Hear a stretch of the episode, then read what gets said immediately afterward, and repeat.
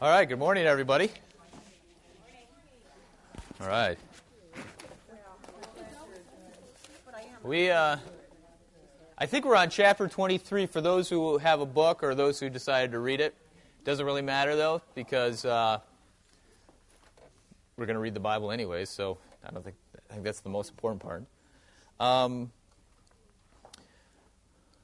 uh, a, a point of business keeping, make sure you sign the attendance sheet we want to have really high numbers here at St. John because we are about the numbers. Hence sarcasm. Just kidding. No, usually, usually I, uh, I, I don't say anything about that, and then it looks like no one came, and then because no one signs it, uh, it's worse for confirmation, youth Bible study, Sundays, pretty much anything I'm involved in, we don't keep attendance. So, probably not a good idea. We should probably do that to. That we actually have people coming to these things. Although the people who do show up to those things actually know that they that I'm here, and surely you know I'm at confirmation, right? okay, uh, turn to Luke chapter 12. Um, verse 13 and following. The parable of the rich fool.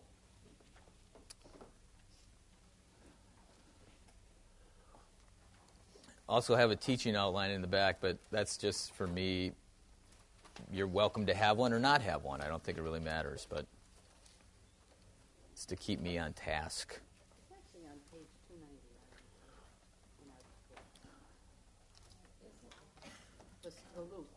Yes. It is in the book. If you if you don't want to use your Bible. Since I don't have a book though, I have to use the Bible. I'm teasing. I have it upstairs. I didn't bring it along, so yes. Yeah. Do we have extra books? Oh, good. Well, if anybody would like a book, there we go. Never mind. Perfect. I did not know that. Life is full of surprises. All right, Luke chapter 12, verse 13. Someone in the crowd said to Jesus, Teacher, tell my brother to divide the inheritance with me. But he said to him, Man, who made me a judge or arbitrator over you? And he said to them, Take care, be on your guard against all covetousness, for one's life does not consist in the abundance of his possessions. And he told them a parable, saying, The land of a rich man produced plentifully. And he thought to himself, What shall I do? For I have nowhere to store my crops. And he said, I will do this. I will tear down my barns and build larger ones, and there I will store all my grain and my goods. And I will say to my soul, Soul, you have ample goods laid up for many years. Relax, eat, drink, be merry. But God said to him, Fool, this night your soul is required of you, and the things you have prepared, whose will they be? So is the one who lays up treasure for himself and is not rich toward God. All right. Um, you know, reading this Bible passage, you're probably thinking of, you know, Fight Club, like me, right? You're thinking about Tyler? Uh, Fight Club. I have to admit, the first time I seen Fight Clubs was at Leslie Adams' house. Leslie Adams is happened to be walking in right now.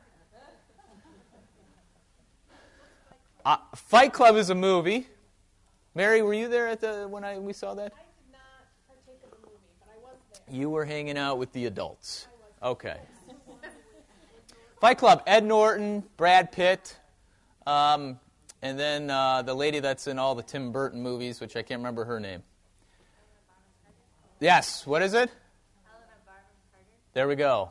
Helena Barham Barma. Yeah, she's in it too. Anyways, you might say to yourself, Pastor, that is not a good movie to watch. It is rated R. Uh, this is true. Um, I find it very interesting, though. And the scene that is interesting to me is uh, well, first of all, what is Fight Club? The movie takes place. There's a man named Ed Norton. He is stuck in a dead end job, some kind of mid level manager, lives in a, a very nice condo in a tall building, has all the, the right stuff. He's interested in IKEA, I think, right? It's like it's he's interested in catalogs, getting all the right kind of appliances and furniture and clothing and storage. So, um, uh, but lo and behold, uh, one night he meets this guy named Tyler Durden, or, or Dar- I can't remember how to pronounce his name, but Tyler. And uh, I'm sorry, not not night after. Uh, it's on an airplane. They meet, and uh, after the airport, they hang out, and I think they go to the bar and they have a few too many, and then they start this thing called the Fight Club. They actually f- beat up on each other,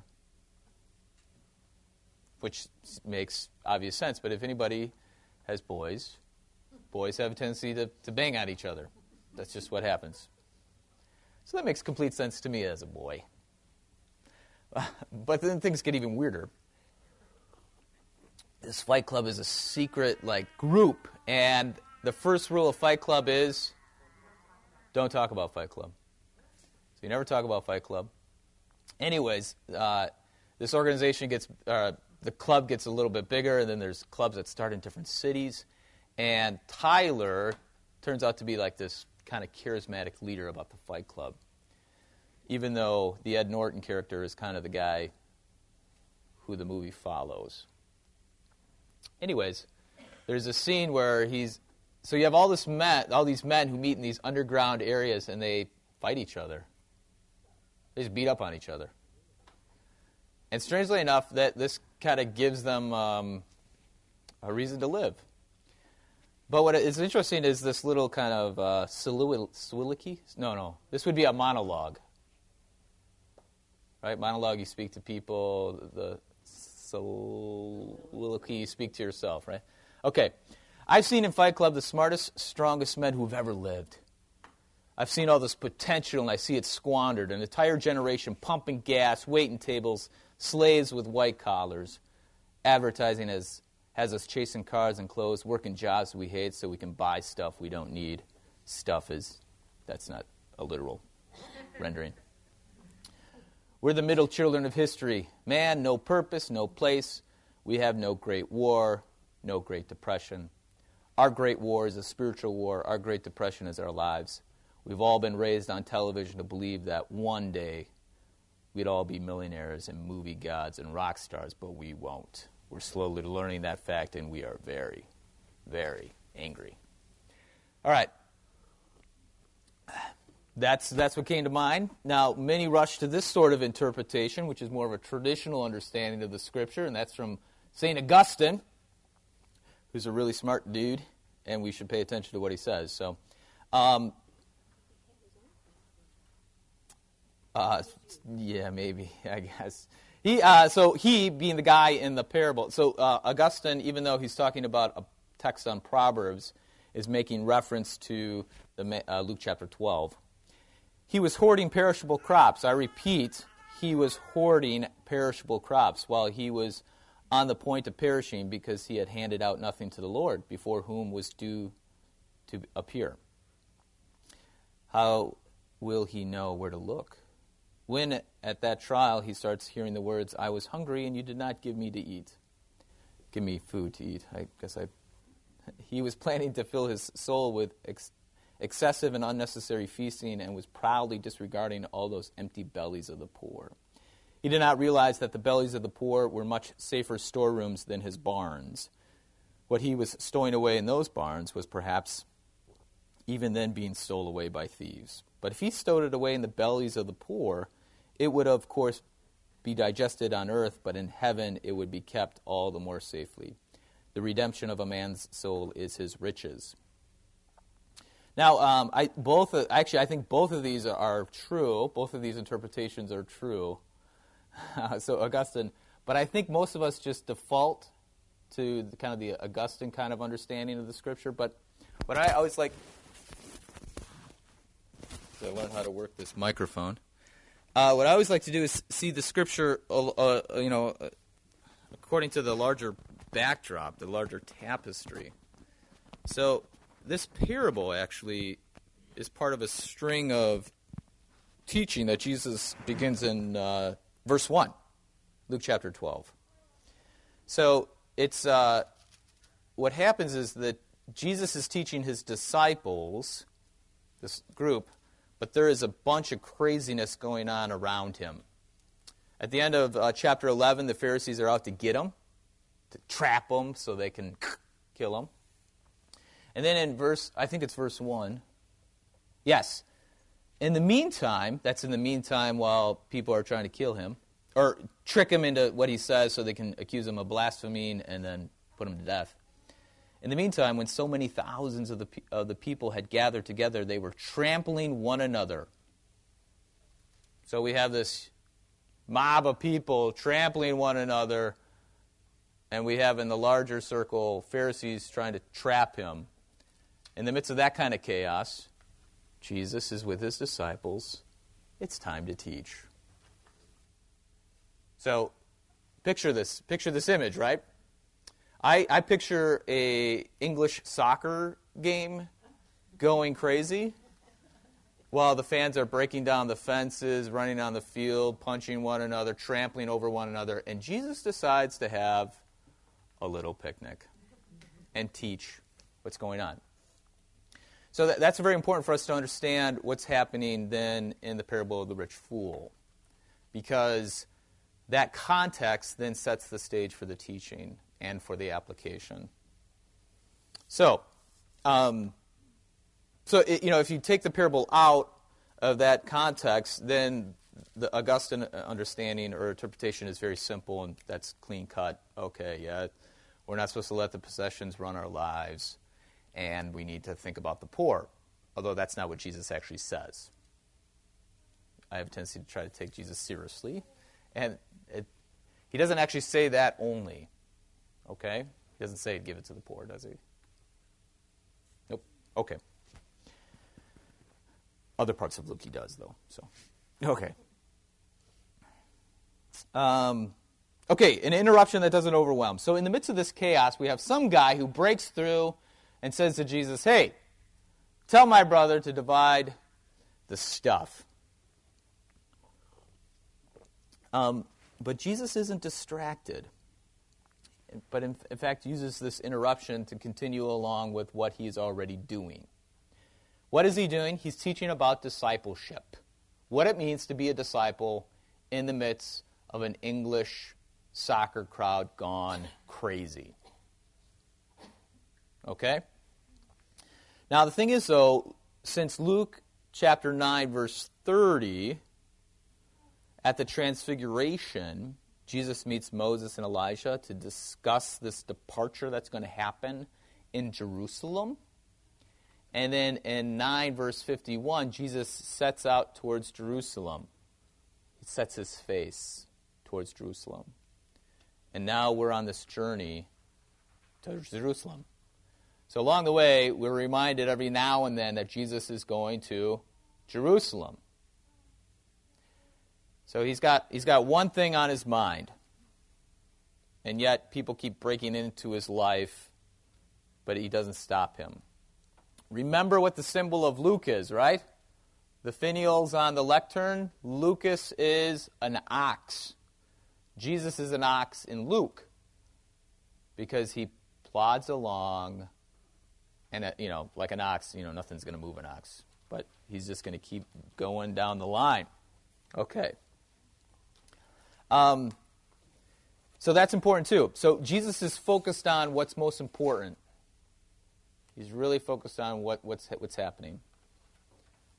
All right, so that's the backdrop. Chaos, Jesus teaching about discipleship, and Jesus' life that's focused on what's best. All right, now the first thing, I, you know, there's a lot of interesting things in the Bailey text, but the one thing that I wish you would expand it on was this understanding of rights versus gifts. I think that's very important for us here in the United States. The brother who is speaking to Jesus is most likely a younger brother because the older brother in this type of society, even all the way up, I mean, many of you, your uh, uh, ancestors probably came to the United States for this very reason. My own great grandfather came to the United States. Great grandpa Hans came to the United States because he was the younger brother, because the older brother got the farm. So this is the same situation. Although while great grandpa Hans came from a poor family, the man in Scripture most likely came from a, a, a rich family, or so Bailey thinks, and I, I think that's kind of interesting. So he was the younger son of a rich father. Now, Jesus isn't about to get into the middle of this brotherly feud because he is focused on what's most important. Now, the thing is, though, Jesus very well could have. That's, that's within his right as a rabbi, Bailey kind of says, you know. This is what happened in the Old Testament. This is probably what happened in Middle, East, Middle Eastern society. But is Jesus, what is he most concerned about? Getting to Jerusalem. That's very important for us. He's focused on this thing that's ahead of him. Even though this, this interruption is good and right, meaning this, you know, this is part of who he is as a rabbi, he's not going to let that dissuade him from going. But at the same time, he said he basically tells the guy, I'm not, I'm not going to, you know, I'm not going to do it. And then Jesus tells a parable to who? Now we got to read the text carefully because we always think he's talking to the guy, right? But he's talking to them. Now, them might include the guy, but them for sure is the disciples. His main audience is the disciples. So we know for sure it's the disciples, those who are already answered the call of Jesus and are part of the group, part of the way towards Jerusalem. And it might include the guy who asked this question. That's why I think it's important for us, because we always think Jesus is talking to the guy, right? This lesson's mainly for the guy, somebody who has a lot of possessions. But in fact, it's for, uh, for, the, for the disciples. So, what is Jesus saying to the disciples? Okay, again, I want to think about, I just want to reiterate that Jesus is on his way to do his thing, this good thing, meaning being a judge or arbitrator. This good thing has now entered into his life, and Jesus says no to the good thing. Jesus teaches the disciples that what you have isn't a right, but a gift. I think that's important for us here in the United States because we always talk about rights, fundamental rights. Um, and uh, uh, there's some theological issues with that, but, but what Jesus is talking about is beware of covetousness, the belief that things are mine. I can lay claim to this because this is mine. And the younger brother is saying, that stuff is mine. Well, is it really his? Well, no, it's not. In fact, not only is the guy's inheritance his older brother's quote unquote possession not his, but even the stuff that he has is not his. But it is a gift. And that's important for us because uh, gifts can't be claimed, right? They can't say that is mine. Gifts are always received. Now, we, in our vernacular way of saying is, uh, what you know, what gift did you get? Well, I, I got a, a pair of shoes. Those shoes are mine. That's how we talk. But in the absolute sense, we have to remind ourselves that those these pair of shoes that I wear, they're an older gift. Um, they were given to me. They weren't mine initially. They were given to me. And now, the thing is, though, when something is given to you, it's given to you for a like a purpose. Obviously, to put on my feet, to use. In fact, actually, these were used. They, they were given to me for church work. They were given to me to, to wear with my clerical collars and my Sunday morning, and these were like my day-to-day shoes. And then I have my my uh, shoes that, that have the, the big toe on it that people make note of. That was for Sunday morning. But I was given for a purpose. That was a very good purpose, great purpose. But uh, I don't wear these. I don't wear my Sunday shoes. You know, playing basketball. That just doesn't make sense. Why? Because that's not why they were given to me. Now, I'm getting really like philosophical about shoes right now. Hopefully, you can uh, see the broader picture. I'm trying to use an analogy. The, the reality is that gifts, gifts cannot be claimed, but they are received as they are given. So the stuff in your life is not your life. That is, that is kind of clear in, in the, the, the scripture. We live one day at a time when it comes to stuff. that would have been another thing that Kenneth Bailey uh, would have been interesting to play out a little bit more is the Lord's Prayer. Give us this day our daily bread. There's a, there's a double emphasis on there. Just in case you missed the first one, you get the second one.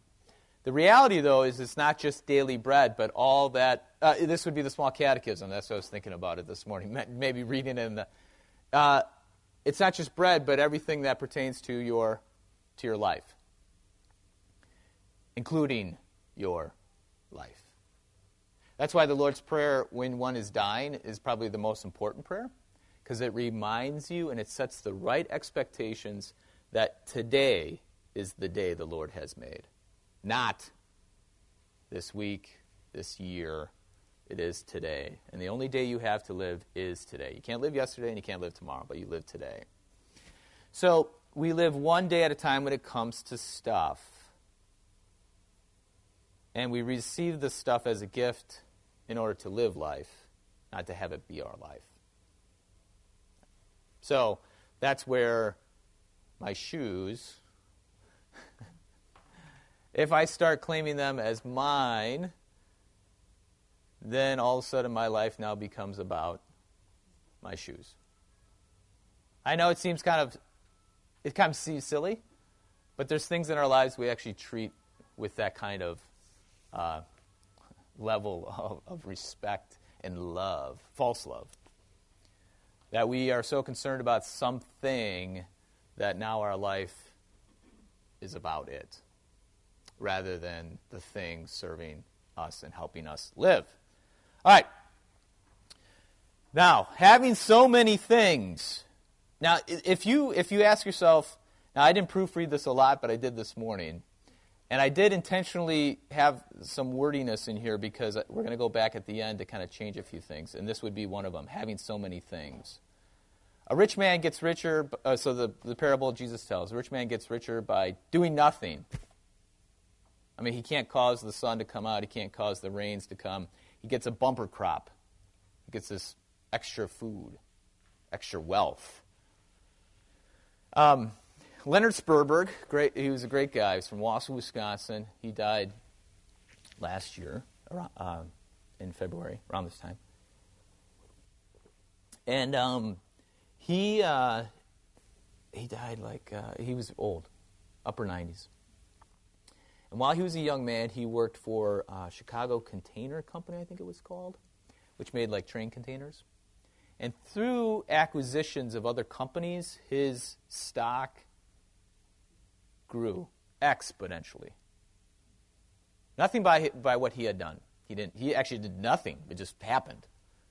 And lo and behold, he had, he had an extra few hundred thousand dollars. He said, I didn't do anything for this. So him and his wife decided to give half to St. Mike's and then half to St. John. That's just what he did. He, I mean, it was like he was just talking about his lunch when he was talking about this. This is just matter of fact. This is what you do. Um, because he already had enough to live on. I mean, he there was no there was no question about like living. You know, like oh hey, this is going to be a big sacrifice. No, I mean, this was extra stuff, and we don't need it, so we're going to give it away. Now he also had a daughter who uh, who was the man in the scripture who came and said, How dare you take my money? And she asked for it back. While Leonard was still alive. Big source of contention. Um, we won't get into all that, but a very emotional perspective.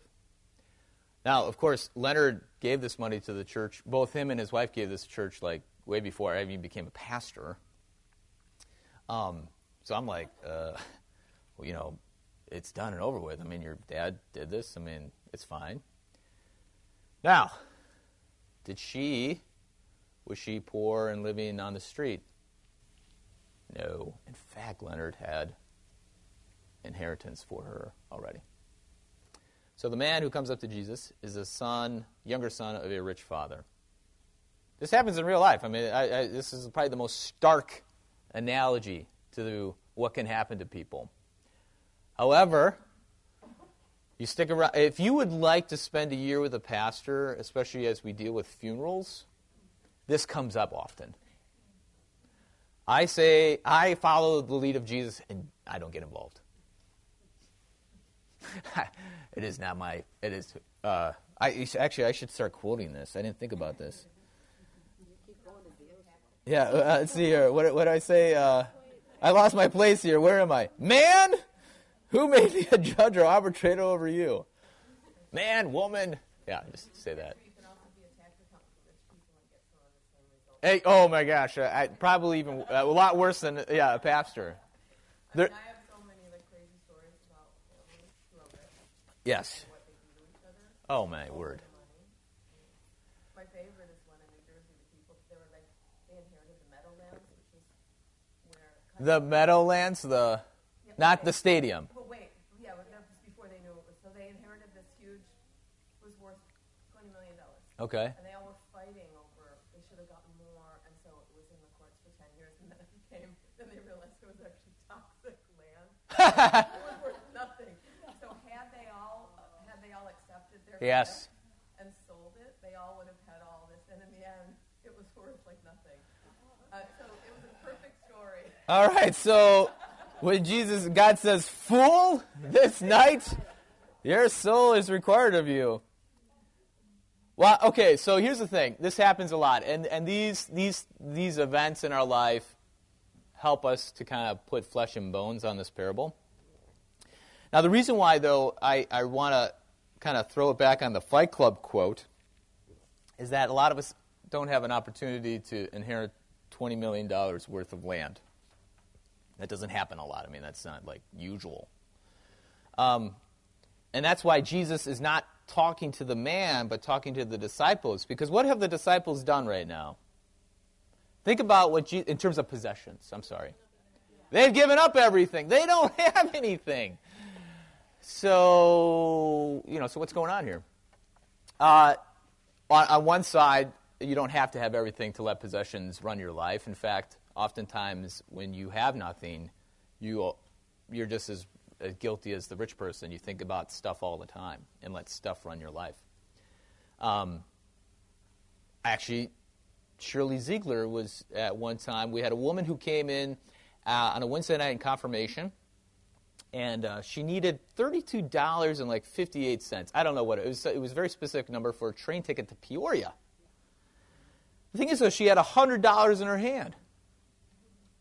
Now, I don't know if you guys know anything about Amtrak a, a ticket to Peoria is probably 25 bucks. I mean, it's, it's, she, yeah.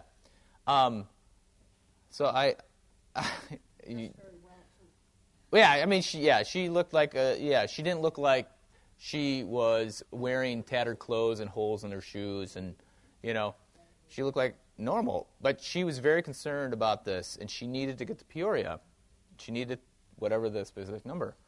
Well, I, I was like, well, I don't have I don't have any I didn't have any cash, um, you know, um, and Shirley gave her a ride to the metro station, right?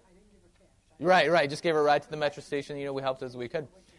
But but I'm thinking here, I'm like, holy smokes, you you have enough money to get what you you're asking for. Why are you so set on this? And, you know, she got angry, and I wasn't really too concerned about debating this issue, so we just were like, you know, we'll help out in the way we can. But that's a good example of somebody who perceives not having everything or anything, but yet at the same time is, is, is uh, possessed by one's possessions. Well, you can't get rid of your. Yeah, actually, you can, and that's why Jesus is in the next section says what he says. But Okay, now here's the thing though, is a rich man can't say no to his stuff. So this guy is so set on the stuff. Now, another guy, Bill Groff, he is a fantastic he was a fantastic man here at St. John. This is nothing bad about him, but this is the reality of his family, and that's why I mention it because we have talked about this, him and his family. His wife Bernice now is living with her her uh, uh, daughters out in Arizona and Seattle. But Bill could not let go of anything. I mean, he his basement was he was an old engineer. He worked on TVs. I mean, he had old tube TVs. He was a handyman. I mean, he kept nuts and bolts, very similar to another person in my life, i.e., my grandfather. They just they gotta have it. Now I said to Bill, Bill Groff. I mean, he was such a sweet guy. He's like, Pastor, I have this really nice uh, TV that was a piece of furniture. You know, like you had. It was like a council, Yes, the council. Oh yeah, I mean, I, I thought those were cool things back in the day, right? He's like, oh, it works perfectly. I was like, Bill, you know, they don't we don't use tube TVs anymore. That doesn't work. But it's still really nice. I want you to have it. I was like, no, I'm not going to have it, Bill. Okay. Uh, but I mean, he was so set on this. Like, so he, you know, and I think it was a product probably because he was oh, he lived through the depression and a lot of that stuff. But it just goes to show. Now, the thing is, though, when he died and Bernice moved, they had to have a, an estate sale, and the I don't know if anybody I those it's junk. Yeah, right. Yeah, I mean, sweet guy. Now, here's the thing, though. I got a nice rototiller from him, so I'm not complaining. Um, but it was one of those things where Bernice and her grandson and I would work it where I would have my shut-in visit with him, and they would go and start throwing stuff out while he was distracted. so the thing is, though, is this uh, Bill treasured this stuff, and then when it came to to getting rid of it, it was in the trash. So I actually did write that right. One man's treasure is another man's trash. It's usually, I think, the other way around, right? One man's trash is another man's treasure. Uh, in this case, no. So the idea is that building bigger barns for perishable crops, that, that makes no sense whatsoever because it's going to turn into trash. So,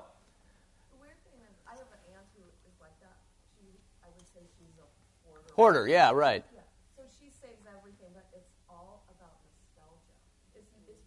Right.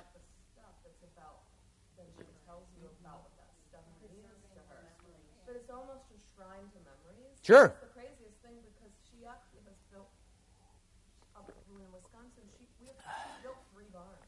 Right. And we just go. She is the man with the barn. Well, actually, I mean, the, how this gets. I always say, please go through this because when you leave Right. this earth, she doesn't children or a husband or anything, and we're like, what are we gonna do with it? She goes, just leave it in the barn. And I go, for eternity? Like, yeah, why would you want to do anything with it? I don't. Right. It's it's so important. That's right. Now, is now this is You where. can't even get rid of it when she's dead. I mean, she just can't. I mean, it's a weird, like, you, those are good memories. I hope. Yeah. Oh, yeah. Right. Now that's where that's where we as as family and people have to be sensitive because I mean they actually believe that this is that important. It's not like it's a malicious. Now, see, the man in the parable has a little malicious side to him, like this greedy side of things. Now, the thing is, though, there is an element of greed in that story, but it's not to the level of the detriment of others. Meaning, I want to keep this food, and I'll let other people starve to death. It's not like that. It, but there is an element of I can't let this go because my life is in these things. Now, um, nostalgia is a dangerous thing, I think. Now that you brought it up, uh, I'm going to we'll chit chat about this. It's a dangerous thing because when you keep the things that remind you of certain events in your life, the actual uh, your memory is not really the memory of the actual event. As much as you can believe it, it's not. It's usually a sanitized version of it, cliff notes of what actually happened, where you remember the most important parts, which usually are the either the best parts or the worst parts. But definitely not the normal parts. And when you remember the best parts, now that becomes not a, a, truth or a real thing, but a fantasy. And now you're living in what kind of world? A fantasy world. That's actually not based on reality. One of the things, too, though, is what happens here in terms of the, the difference between right, like I didn't even notice the baby crying until everyone turned her. Rachel, you're doing great. That's all I'm going to say. Beckham, you know, he's really, he's like, well, how can you say this? I want my mom to keep my stuff. I'm a special guy. now, um, it. yeah, that's right. Now, actually, there's a bit of irony in that, isn't there, Rachel? Because a kid on the first birthday, we have uh, Penelope's first birthday tomorrow, and you know, there's so much junk that comes on the first birthday, and you're like, this Penelope's not going to even remember this stuff. I'm like, what are we doing? Yeah, so you know, I know, They're all her cute outfits. That's right. So, I, I didn't think about all this. This, this parable is very applicable on many levels. But anyways, but the idea about nostalgia is that when you start, uh, your life is in things. Oftentimes, those things conjure up events that aren't really, really true, and that becomes a, a, actually a sadness because those who might remember what really happened, then can't actually relate to, you know, this the other person who lives in the fantasy land, and even if the person remembers it in such a different way, now becomes a sign of conflict or brokenness. And that, that's kind of a bummer. Anyways, Carol. Off of um, memories, although, in addition, before I go to Yeah, right. you also remember things as you were at a certain age. Right. So the perspective is the perspective of a six-year-old Sure, yeah, right. whatever, which is still different than Yep. what really happened. Yeah. But That's good. That's good. Yeah. what struck me, I mean, back when we were talking, Yeah. all these barns and, and this this man. Right. Uh, what Bailey brought out that I hadn't thought of before is he's talking to himself. Self. As he brought out in this culture, all decisions, Right. whether you're going to wash the dishes or Yeah, right. buy a field, you spoke to someone. Right. He had no one to talk to. Right. He's so engrossed Yep. just from this little bit and just in himself. Mm-hmm. Well, no, I mean, not even in his acquisitions, just That's all part and parcel. Yeah, exactly. So actually, yes, right. And, and then you think of, well, our own lives. Right. You know, something we're just so engrossed in Yep. Kind of what. Yeah. ourselves. let's not get ahead of ourselves.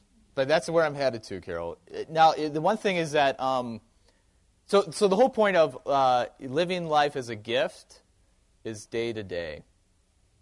And, and, and so that's important for us to remember is that today is the only day we can live. We can't live what happened when we were six year old.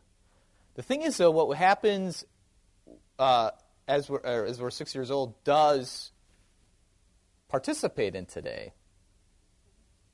but it doesn't actually make today. That, that's, that, it doesn't create what we are today. We don't live like we're a six year old. So I don't want to necessarily think that we live one day in isolation of all other days, like um, uh, Groundhog Day. Okay, but now let's, uh, Carol, good segue, because the results of, of this rights and having so many things, or the, the confusion of rights versus gifts and having so many things, what are the results? They're quite tragic. Broken relationships, a presumed broken relationship.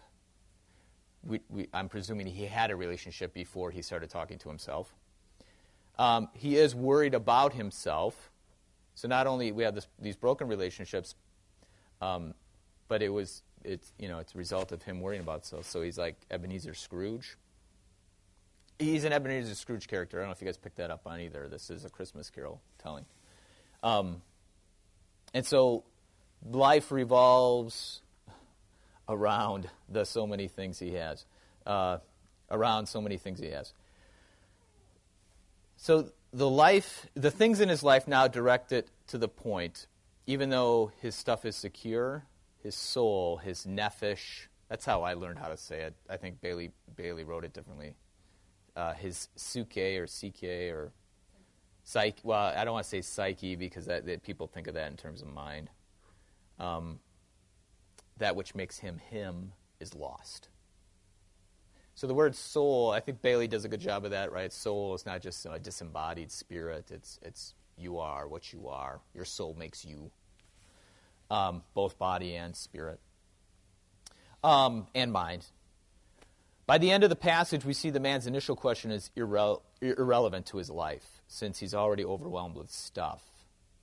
His soul isn't about the one or few things that is God and his gift or gifts. Rather, his soul is in his stuff. So we come to the point now where we have this complete tragedy where a man is living literally in, in, in his stuff. There's a lot of poetic license you can, you can get with that. Anyways, let's leave it at that. Uh, so, being rich toward God, what does this mean? Because Jesus at the end says, "Hey, everyone who's like this, so so will you be." So is the one who lays up treasure for himself and, not, and is not rich toward God. Well, what does it mean to be rich toward God? We Jesus doesn't say. We don't know. Content. Content yeah, that's part of it. Yeah. We got to figure it out. Exactly right. So Jesus never says what it means to be rich toward God. The parable he tells is not designed to solve the problem, but to let us know we have a problem. And if the parable works to empty our lives of our so many things, so that we are free to seek a different kind of richness. If we accept the challenge, that is like what Jesus is teaching in the midst of the chaos, then it will require some something heroic of, a, of us. Heroic meaning um, something beyond what we normally do. I don't, I don't think we're, I mean, we're not going to like be super people, supermen or women, super girls or boys or super babies or anything.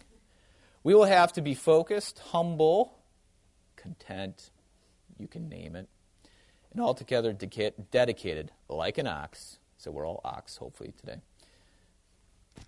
if we ever want to find our spot. So now we got it here. So when we talk about so many things, I think in our life, although some of us might have so many things we probably need to get rid of, we have, I think a lot of us are, are uh, it's not so much stuff as, as uh, busyness, things we do. I'm so busy. I have so many things to do. So if you go back and look at this outline, you can add to do to a lot of things, and they'll be just as applicable as material possessions. I think this is very rampant here in Wheaton and West, the Western DuPage, I mean, Western suburbs. Big deal. Yeah, Leslie.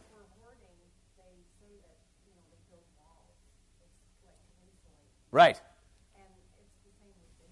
Yep. Exactly. What we find out is that when we, quote unquote, get busy, what are we not able to do? Have relationships. We can't have a relationship. We can't we can't think about things. But we have nobody to have relationship to discuss things. Who is the only person we can talk with or contemplate with? Ourselves. Holy smokes. We're back at the parable now. Yeah. So, possessions, stuff, however, many of us are overwhelmed by the so many things to do. I think being busy is a possession, it's a stuff which runs our lives. I mean, think about it. Um, cell phones are advertised, you know, in a way like they can help you get stuff done. Hey, you got to get this cell phone to get things done. Um, I need an iPad to get things done. a little bit of irony there. Yes, that's right. I mean, so we think about how advertisers sell products. So now we're back to Fight Club now. Hopefully, you keep that. If you kept that in the back of your mind, because I have, it's right here. Is that um, Fight Club is a reaction against this? They have. There's no purpose now in these men's lives, even though they have. They have everything. I mean, they have everything they need. They, uh, on the surface, it looks like everything is perfect. But yet, they have something very wrong with them. So the advertisers, how do you sell products? You know, you, you, they create a need, whether it's real or not, and you better fill it. And if you don't fill it, there's something wrong with you. You're not a good mom.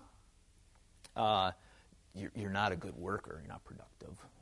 Um, and you know, maybe you're a little lazy, or you don't care, because if you really care about your kids, you're going to do this. So now, you know, so, oh my gosh, now we have all this false guilt of ourselves. It's terrible. So what's happened now is as Jesus is along the path, the thing that's most important, which is Jerusalem, his departure, the saving of the world, and his disciples. Any interruption that comes in does not dissuade Jesus from those two things. Not at all. In fact, he can use the, he's so good, he uses these things to help him even get to Jerusalem.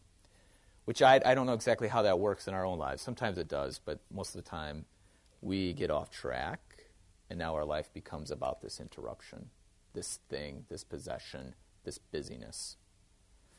And what, so I think life can be full of stuff without actually living life. I, I find it interesting. Um, entering into the elementary school life, meeting parents of kids that my daughter goes to school with, and, you know, how busy everybody is. Got to set up play dates because you just can't come over. but you live just two, two houses from me. Can't we just come over? Let's, let's set up a play date. Now, again, I'm, I'm kind of uh, satirical or uh, I'm mocking this. A lot of it is true. I mean, you know, like for instance, we have seasons in our lives where we are busy. I mean, for a pastor like Advent and Lent, they're busy. We have other things going on. However, um, it's not just seasons that people are. It's just that's the way of life now. It's just the way life is for them. And people are so busy, and on a certain extent, it, it is a one-upmanship. Because if you're not busy, then what? You, yeah, what what's wrong with you? Like, you don't have that much going on in your life. And then, as you know, oftentimes as parents, it's like your kid has like eight million things to do, and you're taking your kid everywhere and doing all these things. And if your kid's only in one or two, it's like, yeah, what? You don't you don't do soccer, piano, language school, and theater? Like what? What? Yeah. Exactly. Yeah, exactly. Well, I actually that's a whole other level. It's like it starts like at, at three. Like I mean, Isaac can can be in like something every day of the week. I'm like, holy smokes, what's going on here? So uh, the man has so much stuff in his hands. So I think about in terms of possession, and actually, I think this is really nice about uh, children too. Is that um, you got so many toys at home and, and kids like uh, last night i was thinking about this i with penelope as holly took audrey to the doctor um, isaac and i and penelope were playing and, and penelope just likes to you know they had uh, the, the inkless markers it's like the marker you write on the page and the ink is on the page so you don't so i'm like whatever she can play with them it doesn't matter well no no she just wants to pick up the markers because we have to always put the markers high because if she gets them, then she might. Isaac was terrible, notorious for this. So, um, but she now she's grabbing all these markers because she's she's never been allowed to play with them before. She thinks she's getting away with something. She's grabbing all these markers. Now the thing is though, um, uh, now it's time to go to bed. She's got all these markers, and she's got her Rosie, who she sleeps with. Now, wait. Like, how, do, how does this work? She can't, she's got to let go of something in order to get what's most important. Um, now, this example I did not get from myself. I got from Rob Bell. But anyways, that, that, I think that's, uh, that's a great example, though, because I see it all the time now. Somebody, somebody pointed it out to me. I'm like, this is all over the place. We all have these little things where we grab things and we can't actually grab hold of what's most important unless we let go of something else. Now, the thing is, though, is about being so busy with stuff. Oh, I'm so busy with stuff these days that we can't do what we need to. And that goes back to life as a gift good versus best. You're busy with good things, right? I mean, language school, uh, sports, and theater, and whatever. Church gets lost in this is that um, you're busy with good things, but when you keep expanding your schedule to include more, Think about it in terms of building barns. Your life is now run by those things. It's no longer you're you're no longer living life. So Jesus is surrounded with all these good things. This interruption in his life was a good thing, good and right. I mean, he could have solved some issue, he could have done something, but he's not distracted. He keeps going. He stays with what's best. And he says no to it because he's already said yes. He's already said yes to what's most important. He's, he's about Jerusalem and he's about his disciples. He's, this is a simple, simple life, but it takes a lot of discipline to live it. And at the same time, you'll find out it will be completely full. When you let go of things, you are scared because you're losing something, or your life won't be full, or you are afraid of what people will say because you don't have so many things. But at the end of the day, you'll still be exhausted, but it will be a lot better. It will, feel, it will feel a lot better. You'll be exhausted because it's been so full. So you can't live Jesus' way when you, you're so busy and when you have so much stuff. I mean, that's, that's, that's the point of the parable, is that as a disciple, you can't live this way. You, you gotta, you gotta let go. Not only with material possessions, but with schedules, with whatever. And you gotta do what's best. I mean, according to, to so Jesus is it's the church and it's it's home. It's it's it's God and his family. These are the most important things that are happening. And for Jesus though, that's makes that makes his life. That's it. There is nothing more to that. That's everything. And I think that that's something for us as we contemplate how in our own life, that's how we need to live. And I find some fun. Anybody know the, the group fun? I mean, yes. I think I introduced you to one. I, I can't remember. Remember we were in the we were on the retreat going down to Fort Wayne. This is right. This is right. You did, Mary. Fun is the name of a group, a popular band, I guess now, and they have a, a song called "Some Nights." It's very fun. Um, but the song is about not knowing what they stand for, and there's like this kind of honest kind of confession about. I've been told that I should stand for my country and like war, but I'm not so sure about that. That, that hasn't really satisfied me. Um, and, even like he's given up his family for something, and he, he's not really sure that's really right. And so I, I find it interesting that it's a popular song because it's like so fun to listen to, but I think on another level, it's like actually speaking something important. So the thing is, though, is that Fight Club, and that, that's kind of the, the, the sadness at the end of the movie, is that Fight Club doesn't actually help you live. Jesus is called to discipleship helps you live. That's the reality. And there's a nice quote from uh, Barbara Taylor Brown. Um, my guess is that every person here has a different purpose, a different way of being rich toward God. Some people really do need to quit their soul deadening, deadening jobs and find their work that is richer in purpose. But a whole lot of other people, and I think this is the actually nine out of ten times, a whole lot of other people could wake up to the purpose that is available to them in their lives right now. One of the saddest things in the world is to talk with someone who believes that what he or she does is small change in God's pocket, not even worth counting. As far as I can tell, there is no such thing. The world is in terrific need of mending and no such stitch is too small. Very nice, right? Yeah. Um, because you know I see so many. I, I, again, this is like through my daughter's interaction with elementary school. I, I see I see so many people who are like busy folk. I mean, they're Christians. Most of them are Christians, and yet they're they're not content. They're, they actually don't count what they do as worthy for for living. They got to find something else, find something more. And it's just not true. It's, just, it's a lie. Because God has called you to a spot to, to, to live. And Luther will have, have like three realms or three spots. But really, really is one, I mean, one is enough. I mean, this is, so, and that can, that can be your life. So, mother, whatever, mother, you know, uh, Christian, that that's kind of the three realms is the, the church family and the, the state for Luther. And that, that's it. I mean, that, that can occupy your life. But the, um, I think what the parable does is help us wake up to the reality that we just need this one thing. And if we stay on that, we'll actually find a full life. So, I don't know. Any questions? I'm done. So, oh, you can read the last thing if you want. But When my, I probably about 15 years ago, I went through what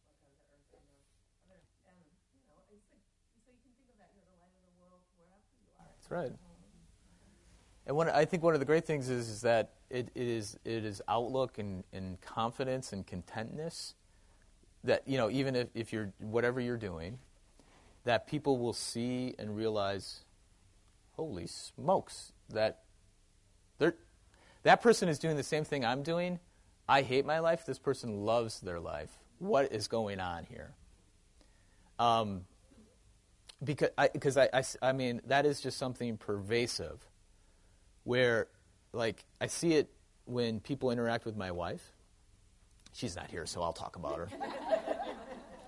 is that uh, you know she uh, first of all she's a great mom, she's a great wife, all that stuff, but yeah, she's a good cook.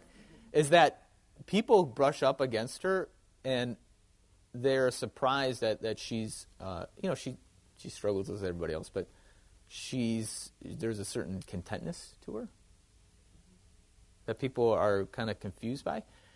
Uh, longer story ago, before we got married, Holly lived with an elderly lady, um, Charlotte or Char, Char, Char. We'll just call her Char. And uh, Char, Char says to Holly, uh, this lady would take in girls, Christian girls that you know were kind of in between college and their career, and would rent uh, like the one side of her house to them. It, but Shar always saw it as a, t- a time for mentoring. Holly was the first one, and she's probably had 10 to, to a dozen girls live with her over years, where she never had to do anything because Holly was content. She didn't come into her house like needy and, and looking for something.